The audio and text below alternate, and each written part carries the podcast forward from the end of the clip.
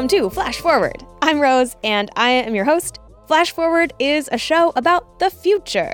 Every episode, we take on a specific possible or not so possible future scenario.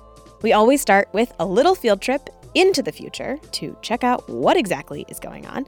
And then we teleport back to today to talk to real experts about how that world that we just heard about might actually go down. Got it? Great. This is the last episode of the Power mini season, and it's also the last episode of the year for Flash Forward. After this episode, the show will be on a little bit of a break until next year, 2020. Can you believe that? Um, and we'll be back in the spring. At the very end of this episode, I will include a little recap on how this year has gone and what lies ahead for me and the show. And I will also reveal some of the references from this season, the thing that I always mention at the end. I'll tell you what some of them were. Also, a quick note that this episode does reference gun violence, mass shooting, suicide, and pornography. You can find exact time codes for those topics in the show notes. Okay, as always, let's start by going to the future. This episode, we are starting in the year 2022.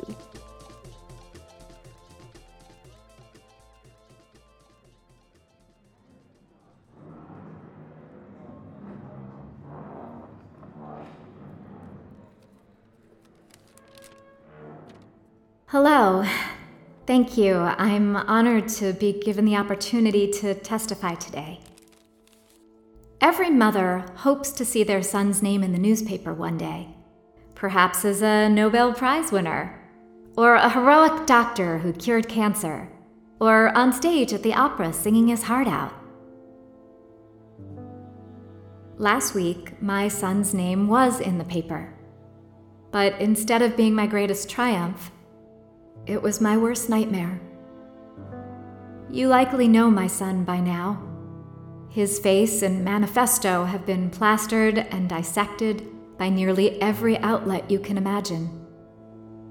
Last week, he killed 32 people, wielding several semi automatic weapons before committing suicide. Like so many other young men these days, he was radicalized online led down a hellish rabbit hole that warped his mind and slowly eroded his connections to the real world until nothing was left but a lava like rage just waiting to erupt. It's tempting to cast Billy as an outlier, an aberration, an extreme and rare case of internet poisoning. But the evidence suggests otherwise. Just last week, the New York Times published proof that the five mass shootings carried out in the last few months were all perpetrated by men who had connected with one another online at some point. Billy had texted with John Graham, the Tempe shooter, about ammunition supplies. He had shared memes and talked politics with Brian Lewis, the Dallas gunman. He had emailed back and forth about a climate denial conference with Mark Adamson, the Memphis sniper. They were friends, prowling around, recruiting new members, and spreading their sickness to others online. And it's not just extreme acts of violence that the internet is spreading like a contagion. Racism, sexism, homophobia, ableism, transphobia, it's all seeping out from our devices and into our brains. Experts estimate that today, over 20% of America is unvaccinated thanks to conspiracy theories pushed by anti vaccine advocates online. A full 15% of Americans believe that the Earth is flat. 30% reject the scientific consensus that climate change is real. Online bullying has become an epidemic. Just last week, researchers at Northwestern University published work suggesting that the suicide rate among teens is 10 times higher than it has ever been in human history. We cannot stick our heads in the sand any longer. My quiet, strange, lonely boy is no longer an exception. There is a darkness spreading, a deep, fundamental sickness. The internet is poisoning us all, and it's time we did something about it. It's time to admit that it's too dangerous, too toxic for public use. It's time to walk away from the internet. I'm no Luddite. Nor do I desire to go back to the Stone Age or drive a horse drawn carriage to work. Technology has given me everything. I'm here talking to you today because of technology. But I can also see, can, can guess, where this path leads. And it's not a world I want to live in anymore. Think of it this way Imagine there was a road in your town that snaked along an active volcano. Driving along this road offers some of the most beautiful views in the world. But it's treacherous too, and about 25% of the people who drive down that road are subsumed by lava. Another 20% come out the other side alive, but burned, their lungs permanently altered by the smoke and ash. If you were the mayor of your town, you would close that road, wouldn't you? Even if the road happens to have some of the most scenic views of the city. Even if you had your first kiss at the roadside pull off. You'd close it. It's simply not worth the risk. We must close this road. If we don't, we're putting our children's future at risk. Thank you.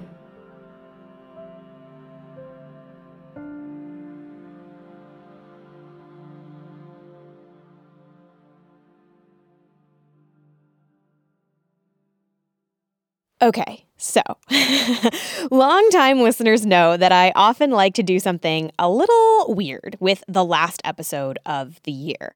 So, one time I fed every script from Flash Forward into an algorithm and I asked it to generate a future for us to discuss.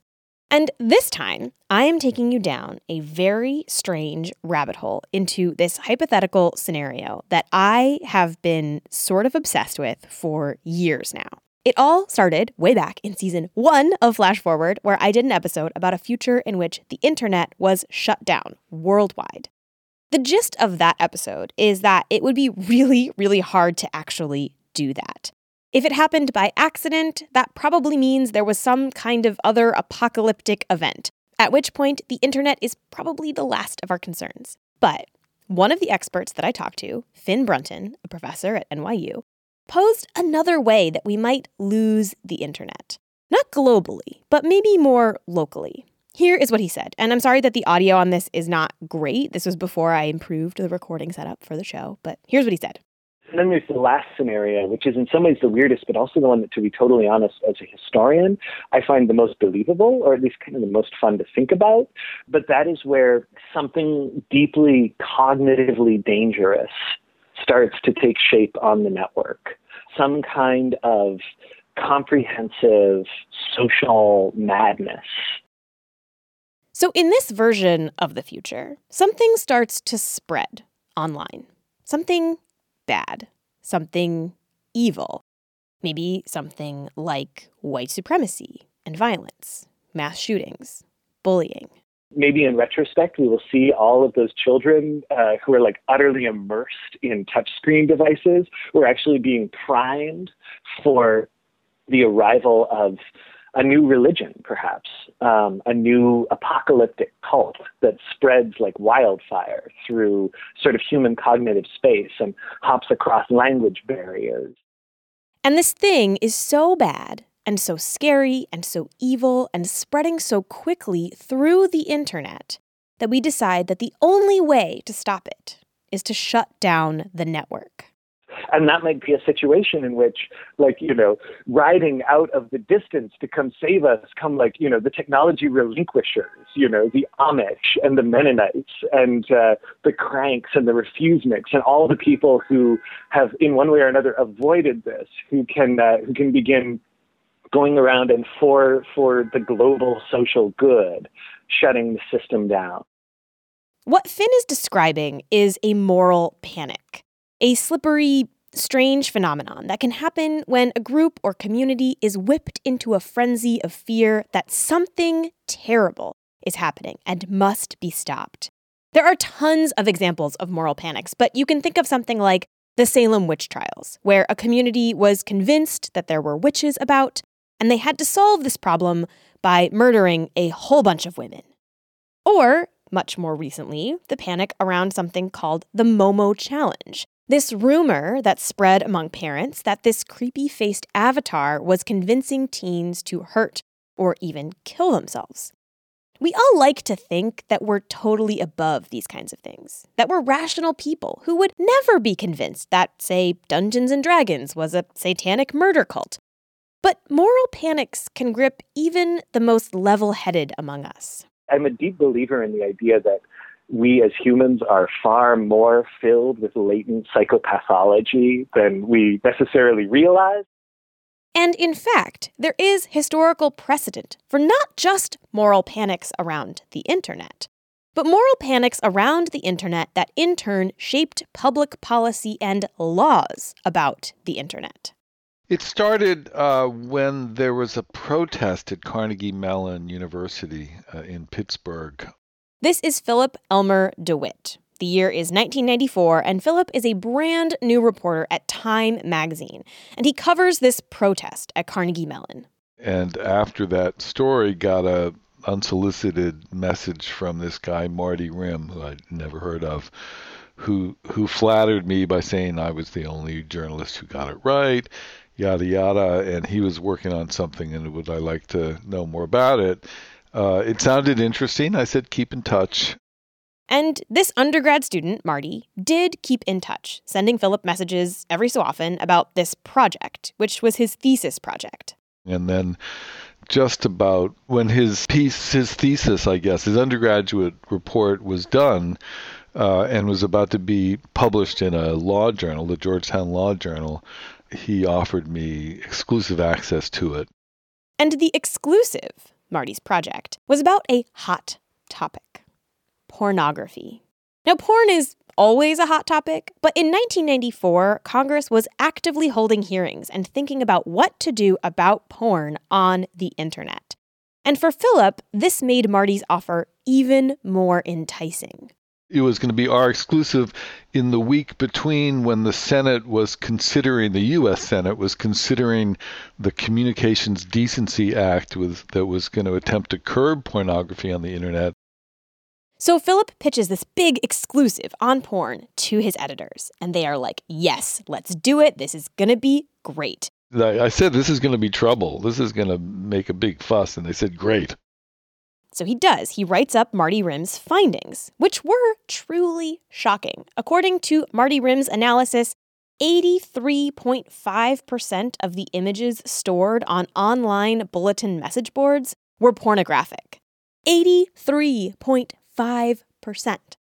And Time magazine was going to have this stunning result as an exclusive. The art department came up with these images that were basically people having sex with their keyboards and stuff. Philip, this brand new reporter, rushed to get the story done in time to go to print. It was a terrible time for me. I was editing another story. This thing was coming in. I had to write it on deadline to write a cover story from scratch at time in a week is was really hard for me. Some people can do that easily. I couldn't. But he did it. And on July 3rd, 1995, Time magazine ran this piece as their cover story. The cover art they landed on is honestly, it's hard to even really describe. I will post a picture of it on the Flash Forward Instagram and on the website, but Basically, it looks like a creepy doll child looking at a computer, its face sort of glowing with that ghostly blue light of a computer that's been left on in the dark. Like when you're working and it has gotten dark, but you kind of didn't notice and didn't turn the lights on, and suddenly you're working in a pitch black room, except that you're a baby and you're looking at porn. And in giant baby blue letters in the middle of the cover, it says cyber porn. Now, you may have guessed that this was coming, but there was a problem with Marty Rimm and this whole study. It was wrong. Marty's calculations were just not correct. Philip had been played. He'd fallen into a trap that is every journalist's nightmare. And the worst part was that Philip kind of suspected it when he was writing the story.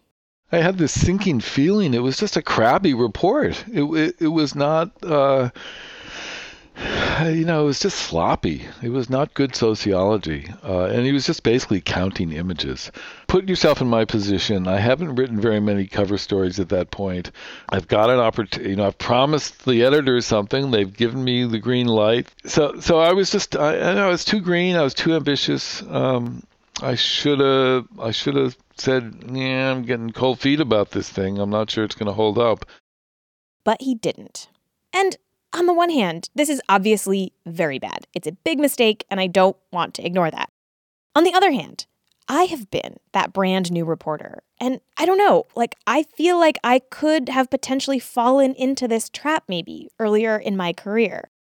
Talking to Philip about this story was like living every journalist's worst nightmare. I mean, where were the editors? Where were the fact checkers? However, it happened, it did. And even though the story was totally incorrect, that did not stop this article from making an impact. Remember, it was published right as Congress was considering the Communications Decency Act, a law meant to combat things like cyber porn. In fact, this Time article was entered in full into the congressional record for the bill. And in 1996, the Communications Decency Act passed. That 1996 bill, which was signed into law by President Bill Clinton, is super interesting. As signed, it included a bunch of so called anti indecency provisions, which basically made it illegal to knowingly provide, quote, obscene or indecent material to anybody that was under 18. In 1997, the Supreme Court struck that part of the bill down, saying that it was too broad and infringed upon free speech. So, this Time magazine story helped chum the waters of this moral panic about cyber porn in the 1990s. And because of that moral panic, there was a law passed to restrict what could be created and shared online. Now, there's a weird and fascinating coda to this story about Philip and Marty.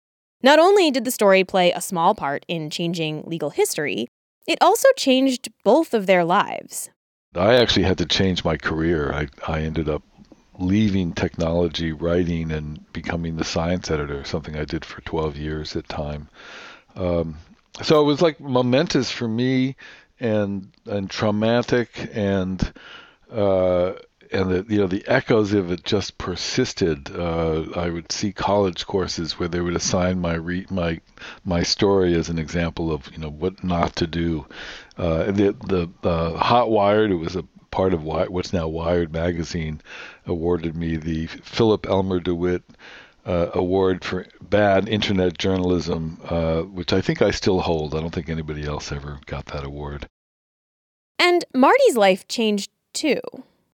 He hung around for a while. He was interviewed by the New York Times when this was hot. He was did a thing on ABC News, um, and then he disappeared. Marty changed his name and dropped off the radar. And in 2015, on the 20th anniversary of this Time magazine story, Philip decided that he wanted to find him again. I hired a, a private eye in New York. Uh, I'd never met a private eye before. It was fun. I got a name, I got an address. Like a good private investigator, Philip cased his target. He went to his office, parked outside his door, watched for a while, and then he finally got the courage up to actually go to the front door and knock. And I found myself knocking on the door of this house in Westchester County uh, with a couple of dogs barking and then turning around to look at someone and then barking at me some more. And I realized he was, Marty Rimm was probably on the other side of this door. After 20 years, he would finally get to talk to Marty face to face. Except that's not what happened. For the first time in 20 years, I got a vision of what it was like to be Marty Rimm, to have me knocking, having tracked him down and knocking on his door. And I, I felt like a stalker, and it was, I didn't like it. Um, so I let him go. I left a card. I drove back home. Okay, I gotta, I have to admit to you that this is the part of the story that I just truly don't understand. Why didn't you talk to him? It's not me. That's not what I do. Uh, you know, I'm a I'm a rewrite guy. I'm not a I'm not a stalker. So if he had answered the door, what do you think you would have said? I, I would love to hear his story. His you know what it what it was like from his point of view. Marty never got in touch with Philip. He never called the number on the card. So we might not ever know what it was like from Marty's point of view. Although, if you are listening to this, Marty Rimm, and you want to talk, email me info at flashforwardpod.com. The reason I told you this whole saga of Marty and Philip is to show that a country, like the United States, might indeed freak out about something happening online and make policy decisions fueled by that freakout.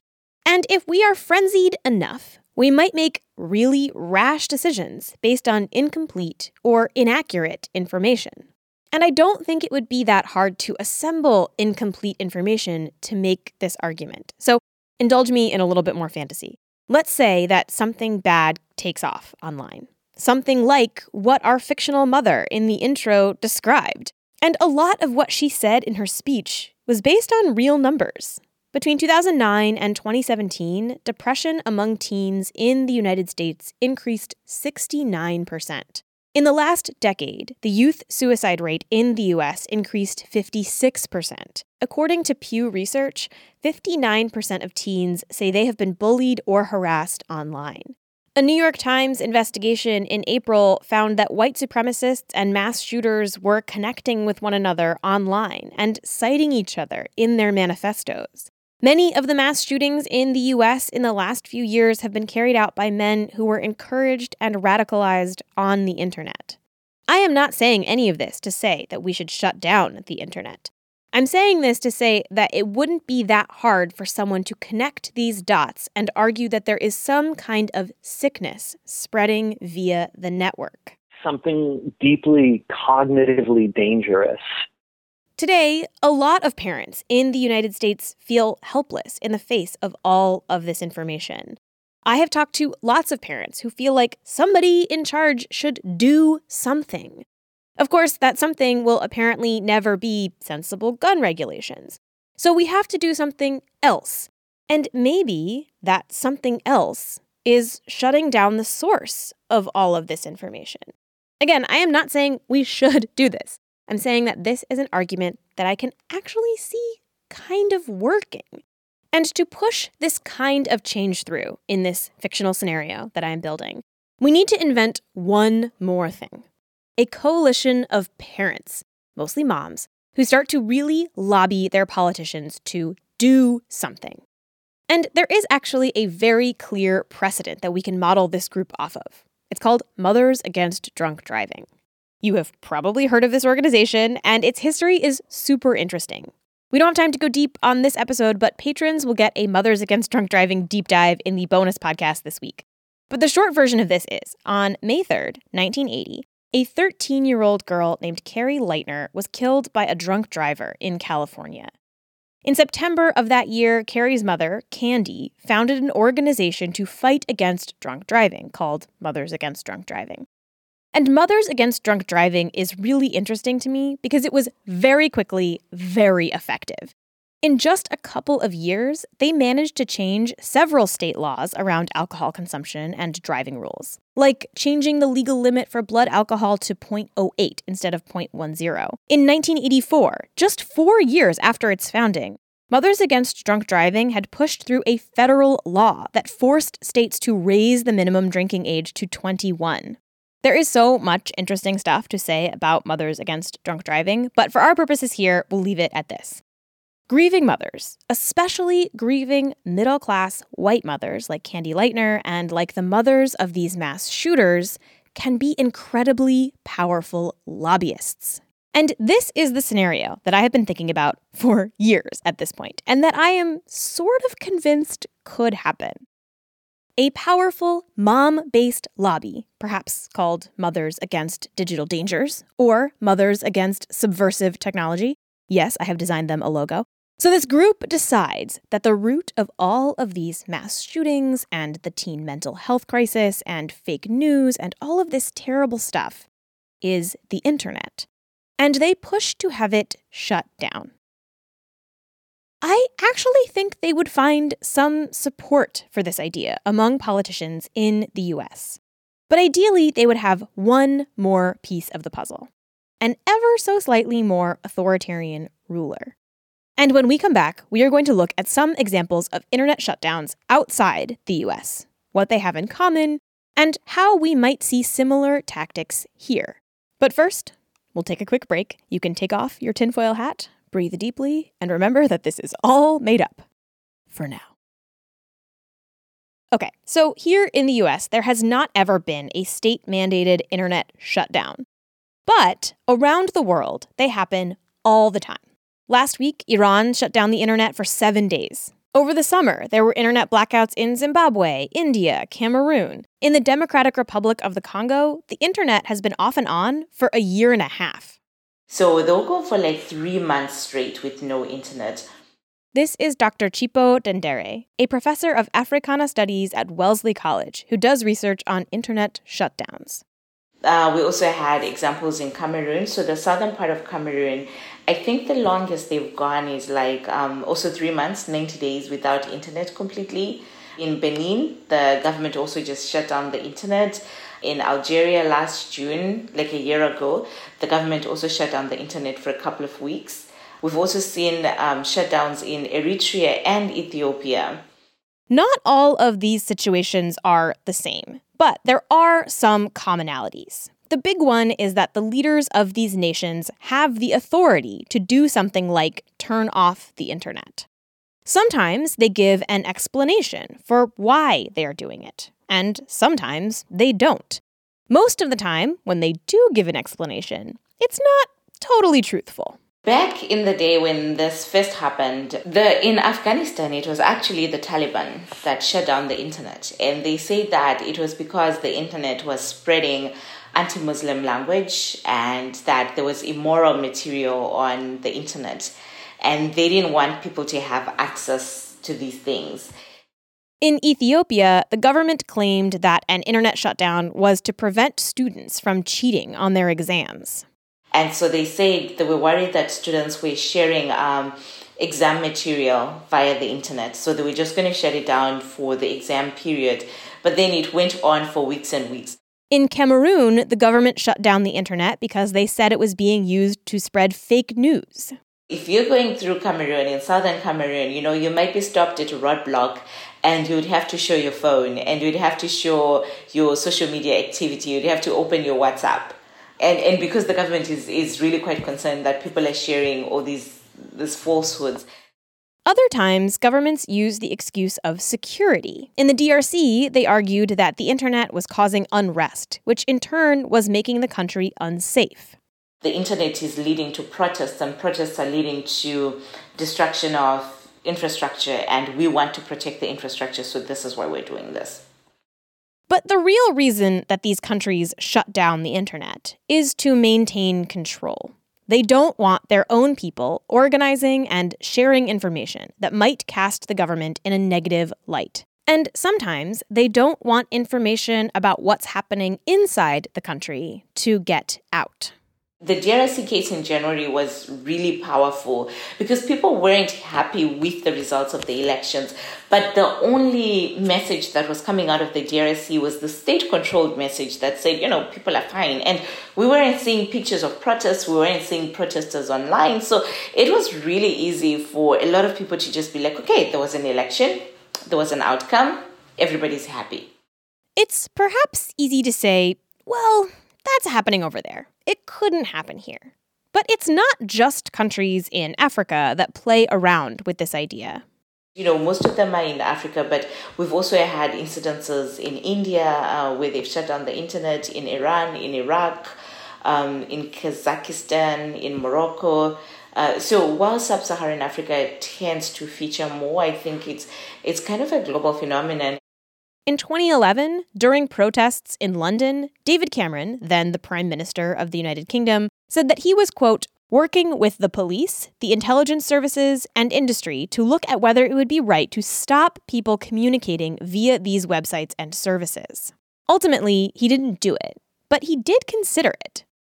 Looking at these shutdown cases also gives us a chance to see what really happens when the internet gets turned off and when we come back, we're going to dig into what might actually happen without the internet with one of my very favorite authors. I just remember having this sudden realization that this infrastructure that we very much depended on wasn't necessarily permanent. But first, a quick break.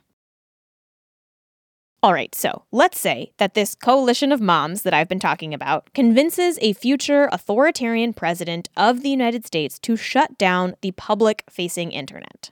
What happens next? To answer that, we have to talk about what the internet actually is. To me, it's anything that's touched by IP, by internet protocol. And this huge network that's that's getting your food and your drugs and your crappy plastic goods and everything that makes your your life capable from one side of the world to the other side, and also in theory taking the trash and the waste of that back is all is all very much tied into the internet. This is Tim Maughan, a journalist and the author of the novel Infinite Detail, which is very good, and you don't even have to take my word for it. The Guardian just named it the best sci fi novel of the year. And Infinite Detail is about a world where people rebel from the internet. What, what is the book about? I say it's about destroying the internet and why we might want to. The book follows different groups and characters with different perspectives on the internet. You have your more intellectual activists who are trying to push back against the corporate top down control of the internet that we see today. They are looking at it in more slightly in a more experimental and more kind of artistic sense. And these characters actually build a special internet free zone in Bristol, in England.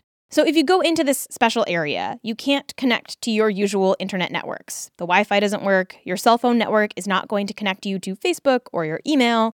But you can log on to this other network, which is a very different type of network. It's not built on internet protocol.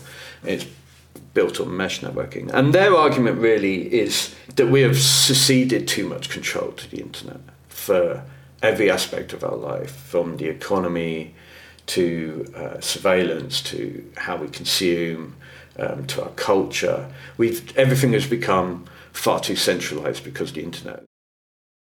And you see this argument a lot, right? When everybody is using the same algorithms to do things like find new music or consume the news. It collapses down all the weird corners and communities online into one sort of homogenous soup.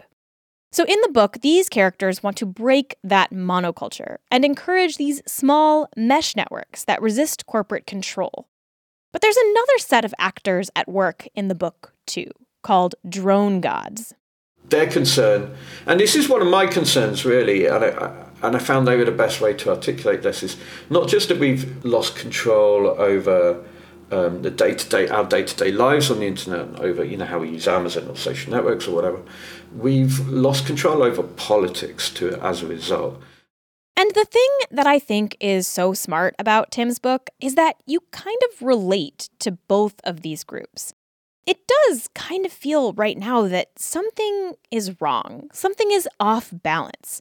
All of these companies are enabling behavior that is bad for the world. Whether that's election tampering or misinformation campaigns, or treating workers terribly, or pushing out small local businesses, it just feels like something is amiss in this world, even if you can't quite put your finger on it. So, while the more artsy activists in the book try and build an example of what the internet could be, drone gods have another idea. Just, just break it all and start again and see what happens. They've got that kind of anarchist, anonymous uh, kind of attitude towards that, kind of chaotic attitude towards it. Um, but the, the other issue I'm trying to make, I think, with the book is that neither of these groups have really planned for what happens next, right? So, what does happen next?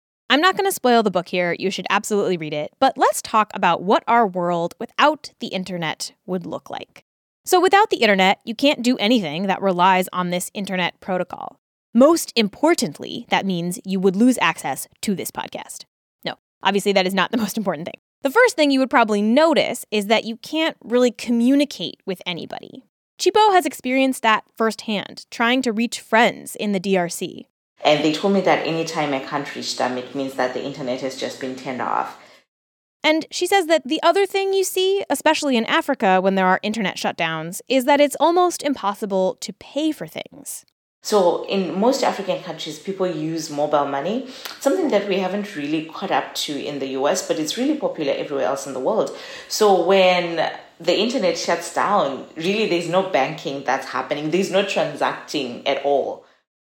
The thing that's really scary about an internet shutdown isn't that you wouldn't be able to use Twitter or Facebook or texting, or even that you wouldn't be able to pay for some snacks in an airport.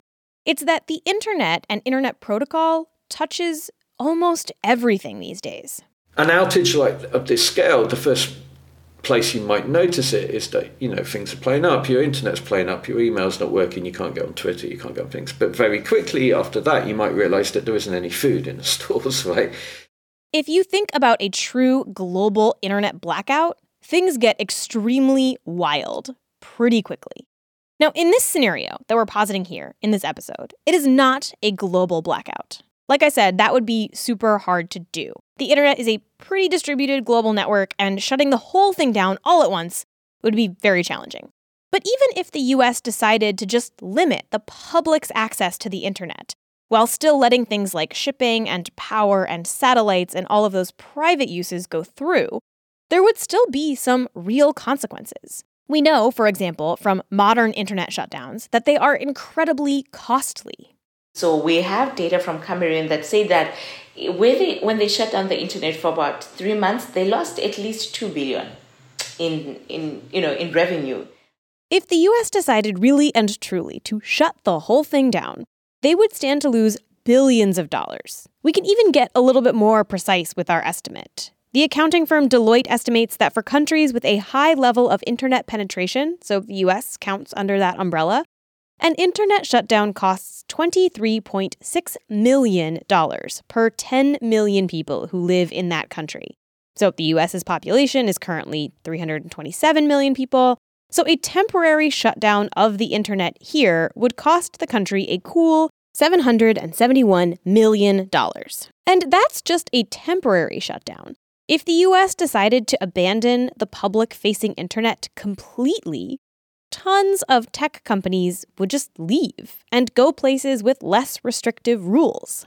A lot of them would probably go to China, where, as we talked about last week, there are over a billion potential customers who would still have access to the internet, as long as you play by China's rules.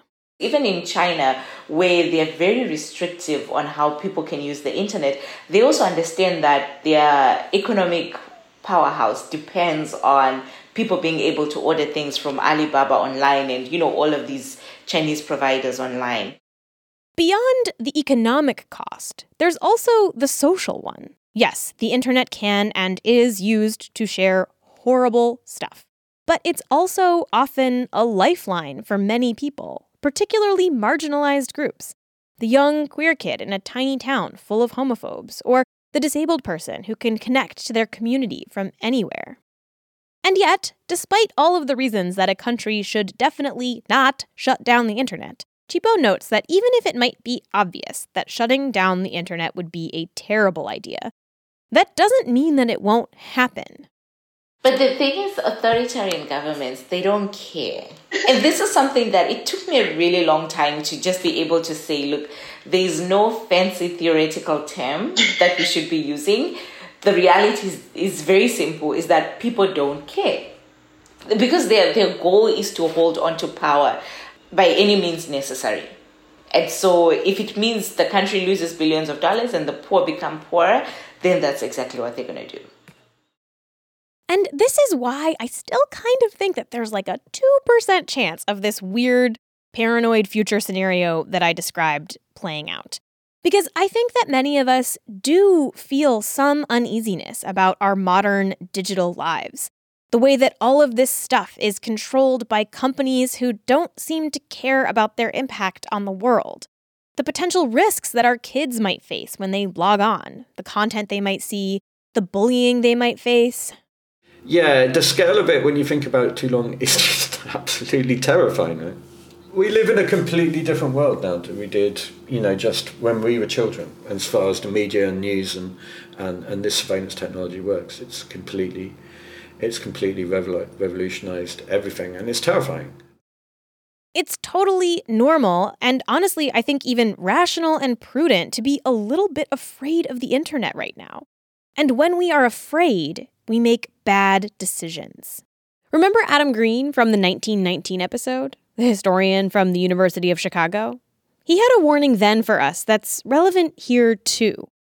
I think Americans like to believe in their better angels. And I don't care whether it's in terms of dealing with digital platforms, dealing with social networks, dealing with political partisanship, dealing with implicit bias. We always have to remember that we are shaped by our worst demons as much as we are by our better angels.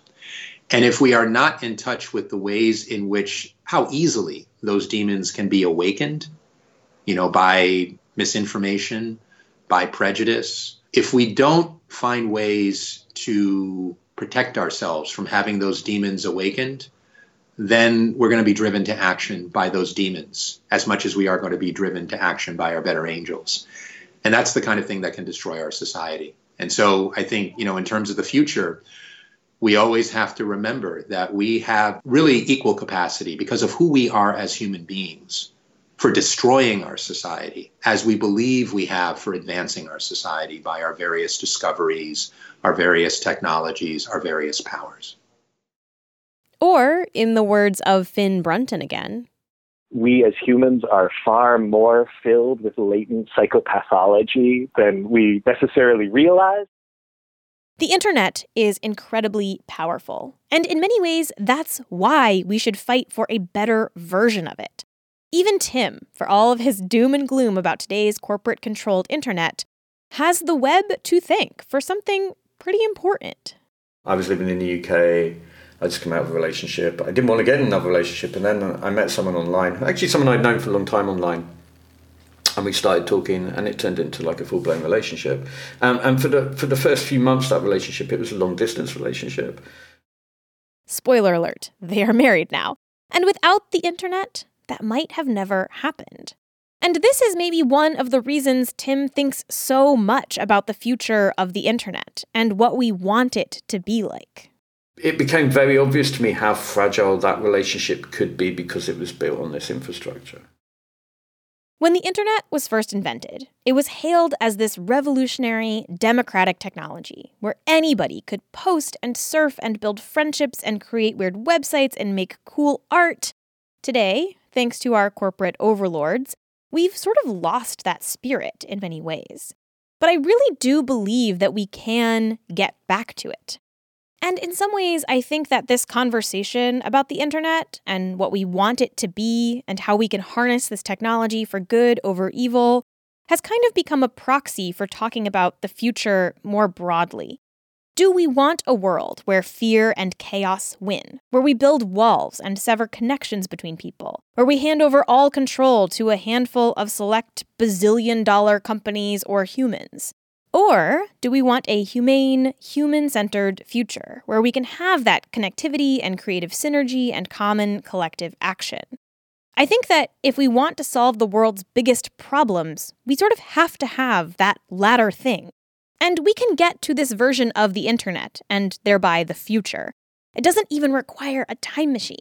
It just requires attention and effort and asking a lot of questions about what kind of tomorrow we actually want.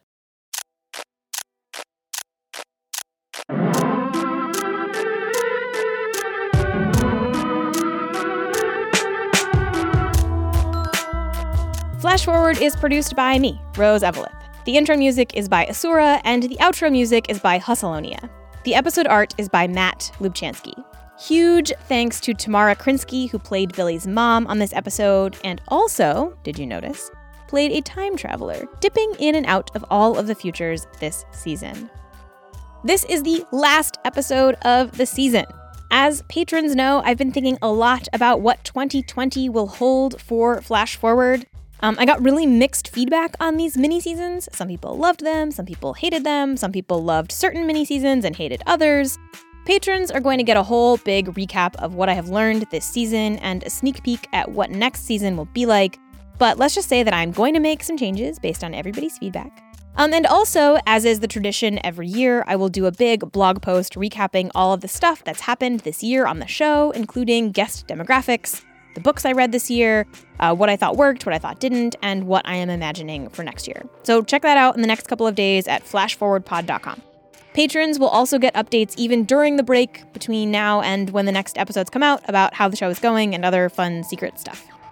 Speaking of patrons, uh, this show right here that you are listening to currently, Flash Forward, is mainly supported by patrons. If you like this show and you want it to continue on to next year, the very best way to make sure that that happens is by becoming a patron. Even a dollar an episode really truly does make a difference. You can find out more about that at flashforwardpod.com slash support. You can also just donate one time if you want, and you can also donate as a gift for somebody for this holiday season. If you are not in a place to donate, that's totally cool. I've been there. Another great way to support the show is by heading to Apple Podcasts and leaving the show a nice review. I do read them all, which means that I see people like K Smero, K Semro, K Semro. Let's go with K Semro, who says, so glad this show was featured on 99% Invisible, or I wouldn't have found it. I love the mix of fictional futures and scientific information. It's been reminding me how much I used to love sci fi as a kid. Thank you for all your hard work on these wonderful episodes. Thank you, friend. And thank you to Roman and 99PI for having me on recently. And hello to all of you who may have heard about the show because of that episode about peppers. I recently found some very moldy peppers that I had brought back from that reporting trip in the back of my fridge. Your ears are a much better reminder of that story than the moldy peppers that I threw away.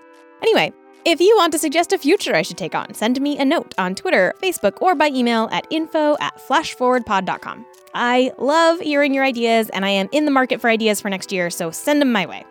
If you want to discuss this episode or just talk about the future in general with other listeners, you can join the Flash Forward Facebook group. Just search Facebook for Flash Forward Podcast and ask to join. And if you think you've spotted one of the little references that I've hidden in this episode, you can email me info at flashforwardpod.com. If you are right, I will send you something cool. Okay, and since it is the last episode of the year, I'm going to reveal some of the references from this past year.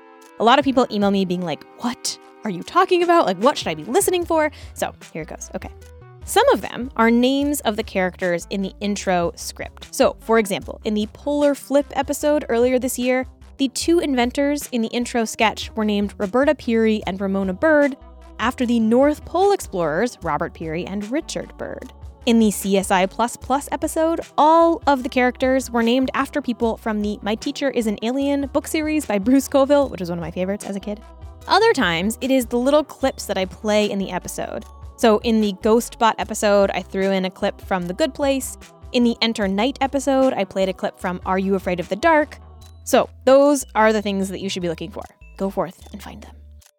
Okay, that is all for this future and for this season and this year. Oh. Come back next year and we'll travel to a whole bunch of new ones.